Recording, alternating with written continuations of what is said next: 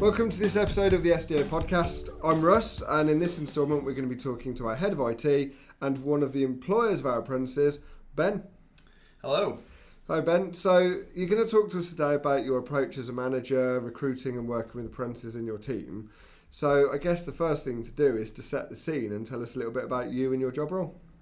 Yeah, so I guess like you said there, I'm, I'm the head of IT, so ultimately responsible for um, well, all things IT really. so service devices, software services, network comms, policy and governance, and uh, a bit of disaster recovery and business continuity thrown in for good measure. Excellent. A lot of which has been used over the last um, couple of years. We've been keeping us all on our toes, and and in a in an era as well where tech's gone from being something that sits in a business to being one of the core components and actually standing out now as a core component within keeping business continuity going. Yeah, absolutely. Yeah, I think it's yes, it's certainly uh, been a bit of a showcase for uh, for IT teams across the globe. Really, yeah. It's it, it's been a challenge. Um, so what I want to ask first of all is you've got a couple of apprentices and you've had apprentices. Um, so just tell us about how you use them within your team. Yeah, so I mean, traditionally, um, the way I've kind of always dealt with apprentices is it's kind of like to build like a, a, first line sort of function, you know, like service desk first line support. Um, so you know, being the people that pick up the phone, that pick up the tickets, and do that kind of initial sort of diagnosis of problems. Um, you know, doing the information gathering and the sort of liaising with the customer and all that kind of stuff. Um, just to kind of get them into the world of IT, really, give them that kind of sort of you know the, the grounding sort of bed of, of knowledge to kind of go from go wherever they want from there. Um, a lot of them then will sort of move up to second line roles or you know sort of more specialist kind of technical roles. Um, but yeah, it just gives them that kind of a, a real sort of rounded view of, of IT and what kind of problems we, we, we kind of deal with really. So bringing them in first level, real entry stuff, building their skills in that role, and then obviously progression must be brilliant for a, as, a, as a manager because they know the processes, they know the business, and they know how to operate. Yeah, absolutely. Yeah, um, yeah. Once they've done first line for a year or two, um, exactly that. You know, they they they've usually got a thirst to kind of progress and, and move forwards. Um, you know, they'll have seen some second line people doing some more sort of uh, interesting bits and bats, and and you know, it tends to spark their interest, and they want to get involved and, and kind of move up and, and move forward. And like you say, they, they've got some knowledge of the business. They know how we operate. They know sort of you know what department does what and, and who's who and all that kind yeah. of stuff that that takes you a while to kind of pick up whenever you move whenever you move around businesses. Do you, do you also tend to find that if they've come in at that entry level, they, they, they've got a whole gambit of the industry looking at them as, in IT support, but then they get to kind of go, well, actually, I really like cybersecurity, so I'm going to go off and do cybersecurity, or I'm going to go off and do network networking. Uh, not turning this into a sales pitch, but we do offer cybersecurity and we offer level four network engineer. Um, I, but bringing them in on maybe level three ICT uh, allows them to settle in and gain those skills, and then yeah, find their little niche and go from there. Yeah, I mean, obviously it depends on the team size. Um, you know, if you've got a bigger team with, with those kind of roles and, and specialist areas and, and, gaps in the teams, then yeah, absolutely, it, it, it can work really well. Um, I've always been a, a quite a, a, strong believer in developing your own talent rather than buying yeah. it in. I think you know if you've got people that have got a bit of a desire to learn and, and want to kind of you know go off into one particular direction, if you're able to support that, then you know absolutely why not. Fair enough. Yeah. And like I say, also you've got that like, that personal side with them, and, and then you know where their strengths and, and weaknesses are as they do, and then it becomes much more of a uh, collaborative progression, I guess. Yeah, yeah, absolutely, yeah, yeah. If it you know it keeps them interested in the company, they yeah. they can see where they want to go. They've got that progression path there, and yeah, I think it's you know it's something that's that's really really positive to support. Brilliant. So when you're looking at recruiting an apprentice uh, or a new person into the industry, what what kind of skills are you looking for? Um, so yeah, it's it's a little bit different recruiting apprentices to the kind of your, your traditional recruitment. Um, ordinarily, you know, you'd look through CVs, you look for specific skill sets for experience in you know certain areas. Um, with apprentices, the vast majority of them tend to have come straight out of school or college. Um, so often you won't have any experience or any kind mm-hmm. of you know skill sets in, in sort of in industry.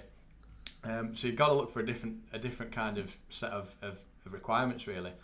Um, most of them are kind of like personal sort of soft skills. Um, you know, sort of ability to communicate is a real key one. Um, Yeah. If they're coming into a first line role, a lot of what they're going to be doing is speaking to end users, Yeah. speaking to the second line people to escalate stuff. There's a lot of talking and communicating between different people there.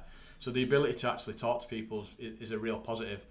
Um, if you've got users that are coming in with a problem, you want somebody who's going to be able to actually speak to that user and get the detail, Yeah. get the information, get the reproduction steps, and you know find out what they were doing to, to actually end up in this situation. There's a plug for functional skills there, but we, it's not a sales pitch. not a sales pitch. um, so yeah, communication is a real good one. Um, you'll often see a bit of uh, a bit of a natural sort of ability to do problem solving, um, Mhm. a sort of a, a logical kind of mindset. Um, computers at the end of the day, they're, they're binary things, they're ones or the zeros. You know, either it is or it isn't. yeah. Um, so just that kind of ability to go, well, if it's not that, then it must be this or it must be that. You know, it's just that kind of step by step problem solving. Um, which- So it's, it's that divide and conquer that I always uh, I ignored when I was at uni for the first year. Ignored my lecture with this. Break it down into its parts, and by tackling each part, you're naturally going to fix the problem. Yeah, yeah, absolutely, yeah, yeah. There's some people tend to have a, a, a- tendency to kind of see it a, a problem and just sort of they'll they'll just view it as this mountain of, of an issue and oh, I can't around possibly, arms in yeah, the air. absolutely, Yeah. yeah. I can't possibly tackle this, but yeah, like I say, break it down and. Well, it's like the old the old BBC thing, and it bite-sized revision, put it Yeah. into little chunks. It's that kind of uh, kind of view, isn't it? Yeah, it's, ma- it's it's massively important, and I suppose problem solving is one that it can be developed, and it, it, it but it takes experience. I think so. For an apprentice, not to think, oh, I've got to have perfect problem solving skills, but be willing to learn those skills as you go through. Yeah, absolutely. Yeah, but I, but I'm a strong believer in that kind of logical mindset from the out from the beginning Yeah. is, is, is a real sort of a winner. And if you don't have that logical mindset, then uh, yeah, maybe maybe one of our level three ICT courses is not for you. it's not a sales pitch. Um, okay, so think we've looked at we're talking about some some of the skills. There's some soft skills and some hard skills in there. What about knowledge? What would you like somebody to join your team already knowing? Uh, I mean, if they can join knowing Windows Server and knowing you know networking end to end and and all that kind of stuff, three six five cloud, brilliant. Yeah, Mhm. jump on board. um, but Not yeah, an I mean, apprentice, but yeah, okay. Yeah, most most people coming in at apprentice level, um, their their kind of experience will be very much you know in, in the kind of client um, machine yeah. um, sort of area. You know, a, a, a desktop computer at home running Windows, um, you know, client editions of Windows like Windows 7, 10, or 11. Um, or you know, sure, me age going back to Vista, XP, ME, 95, etc. I remember 3.1, so don't start that one. Oh yeah, that's where I got started as well. Yeah, back in the day. Yeah. Um, so yeah, um, client versions of Windows, um, you know, they might have taken a PC apart at home, replaced components, and done little Mhm. upgrades and that kind of stuff. Um, so I guess you know a bit of a bit of an understanding of sort of performance and, and kind of bottlenecks and that kind of kind of stuff as well. Very much foundation skills. You, you, they can name a processor, they can understand kind of what processor does, but not massively being able to explain it in great detail because, again, that would come from the apprenticeship. But knowing that, that if you're putting a component in and it's made that noise, it's probably not gone in well, or it has maybe. So, Yeah, yeah. Yeah, Yeah, just that basic understanding. Yeah, absolutely. Cool. So thinking about an individual, so let's say 16, you've said 16 to 18, they're coming out of college, maybe out of school, um, they, they've got this love for technology, shiny blinky lights and, and all that. I mean, like, you put me in a, in a in a server room with lots of flashing servers and I'm, I'm happy. Uh, I'll sit there and watch them for days. And But having that appreciation of technology and understanding what it can do, um, but also knowing what you want to do with it and kind of develop a, that love a bit further for, for tech because we I think we all start I call it a bit like getting your nerd on. When you get into and Apple fanboys like this and Google Google boys we all, we all kind of look at it and go oh man Google's new toy. If you've got that I suppose that's a really good starting point. Um, but thinking about behaviours from the learner, so developing on from that, oh yeah, I just like the fact that it flashes. What kind of behaviours and attitudes do you look for in someone you're, you're looking to recruit as an apprentice? Yeah, so I guess like you say, you, you tend to find that kind of natural little spark there, and that you know that appreciation for, for shiny, flashy things. Yeah. Um, but yeah, that that thirst that comes with it is, is one of the key things. So you know that willingness to learn, that appetite to sort of you know pick up new skills and, and learn learn more about technologies um, is really important. You know, you don't want somebody that's going to come in with an arrogance from day one and think, well, actually, I know all this. You know, I've, I've, I've taught Yeah. my computer apart at home, therefore I know computers.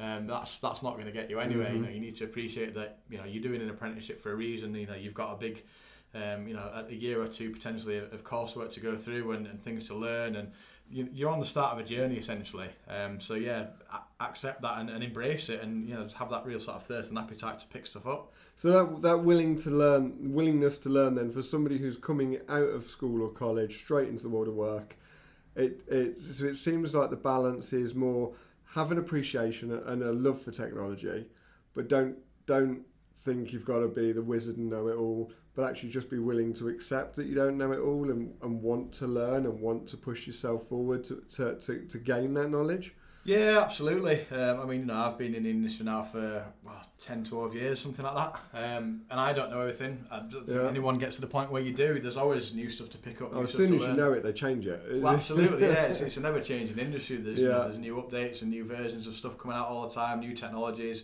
different ways of doing things. It's, it's constantly changing. So, yeah, you, you very much need to accept that, you know, there's always going to be somebody that knows more than you. Yeah. Um, and, I- and they're people to learn from. Yeah, and as someone who, who, who, who looks after the curriculum for Estio and, Estio and is writing the courses and working with employers, we're, we're reviewing it every few weeks and going, well, that's now slightly out of date, so we need to replace it. Let's bring this new technique and tool in.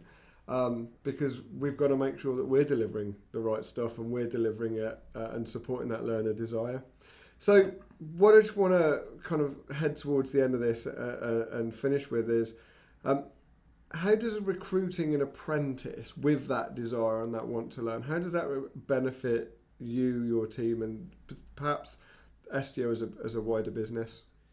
Yeah, so I mean, it's you know one of the one of the main things. It, it brings some fresh blood in. Um, you know, people with with like I said, appetite to learn and to question and to sort of prod and poke and say, well, what's this and why does why is this set up like this and why does this work like that and how does this work Yeah. and and you know questioning is is, is quite good because often it'll it'll pick up on things. Well, actually, we've we've done it this way for So that years. willingness to go, I really understand what you're doing, but why don't we do it this way? Because actually, in my head, that makes more sense. Yeah, and you, Yeah. like you say, that there's a lot of places where you, do things for a certain, you know, you do things a certain way just because you've always done it that way. Yeah. It's, you know, we've done this for years, and actually, yeah, like you said, why do we do it like that? You know, why don't we try something new? Mm-hmm. Um, so that can be really positive. Um, it's also quite good for um, almost like showcasing the more experienced members of the team, giving them somebody to kind of, you know, show their talents to. So and, mentoring and, yeah, and yeah, absolutely. Yeah. So they they've picked up certain things over the years, maybe haven't actually realised how far they've come, and they get somebody fresh in the team, and they can sit down with them and you know teach them everything everything they need to know about, IT. It gives them that kind of almost that reassurance that, that they've actually brought on their skill set quite Yeah. far. And I suppose as well, if you're if so, if apprentices come in, they're new, they're, they're new to the industry, new to the business, and one of the senior team that also then helps them start to think about well, where do I want to progress my career? Do I want to look maybe at, at management and leadership or or, or or something else? So that that's um, yeah, that's another side actually, which I don't think a lot of people think about. Having a, a mentor and having that that uh, team support behind them. Yeah. So the last question I'm going to ask um, is really simply thinking about all all of our thousands and millions of listeners out there on, on various podcast channels, um, thinking about what they're thinking, they're looking at in terms of their future as possible apprentices. Um, what hints and tips would you give a new apprentice as they're preparing for their career in, in IT support and technician roles? Yeah, I think I think obviously touched on before that kind of idea of you know you, you- you're never going to know everything. Um, you know, embrace other people's knowledge and you know learn from them and, and you know really sort of respect other people's sort of knowledge and, and skill sets. Um, another couple of tips, um, the things that I guess that that maybe we we see uh, missing sometimes is um, just information gathering. I think if you're going into it, certainly into an ICT level three kind of, not a sales pitch, Not a sales um, pitch. if you're going into an ICT level three kind of role, you know, the service desk or a first line support function, like uh, like I referred to earlier, um, information gathering, questioning users, speaking to people, getting reproduction steps, and and just writing stuff down. So making sure that you've got a ticketing system for a reason. Update that ticketing system. Put every bit of communication in there. Make sure it's all recorded. Um, if you don't do that, you're going to annoy people very quickly. You'll annoy the people further up that you're going to escalate the ticket to because they're going to have no idea what's been done so far. And you're going to annoy the end user. We've all been there. You know, you go through a tech support department and you get asked the same question five times, and you know what? I've already been asked this yesterday. Is it not written down? No, they didn't put the notes on the ticket. You know, So, so almost that right, right. I mean, the, the thing with being a techie is we always get asked by everyone, I see you work in IT? Excellent. My phone in a brand that you've never heard of before Yeah. happens to do this. You can fix it." So, so, uh, so it, it's I, I suppose writing those instructions down, taking that. I need you to know how to do this. Break it down into the steps. Put those steps down and give it to someone, and just practice that maybe because if they're going to come in and work on a ticketing system where, uh, especially in a large employer where there's a large IT team and somebody might not see that ticket from start to finish, but somebody else might need to pick it up and actually understand what's going on. Those instructions and, and that, that reporting of what they've done needs to be short, brief, concise, but also yeah. correct. Um, so I, I'm going to bring it to a close. It's our first podcast. It's I, I came into your office this morning and said you are going to do it. You are the head of IT and you recruit apprentices. So thank you very much. I think we now have our strap line. It's not a sales pitch. it's not a sales pitch. It's not a sales pitch. Um, and it isn't. It's designed to be something which is informal and allows people to kind of have a think about um, what they want to do with their careers or employers aware of, of what's out there. But it, it, it's going to develop. We're going to speak to some of the people here at Estio that support our apprenticeships. So we are going to talk about functional skills and the importance and the positive impact of having good English and maths. I don't know if I even said that right. Um, but also some of the people that work with our apprentices and build that relationship to support them for achieving. So there's going to be loads. Um, there's lots of people in my list. They're all starting to run scared now. When I'm, when I'm walking around with my laptop and a microphone, they're all legging it. Really appreciate it. Thank you very much, Ben. No worries. Cheers, Russ.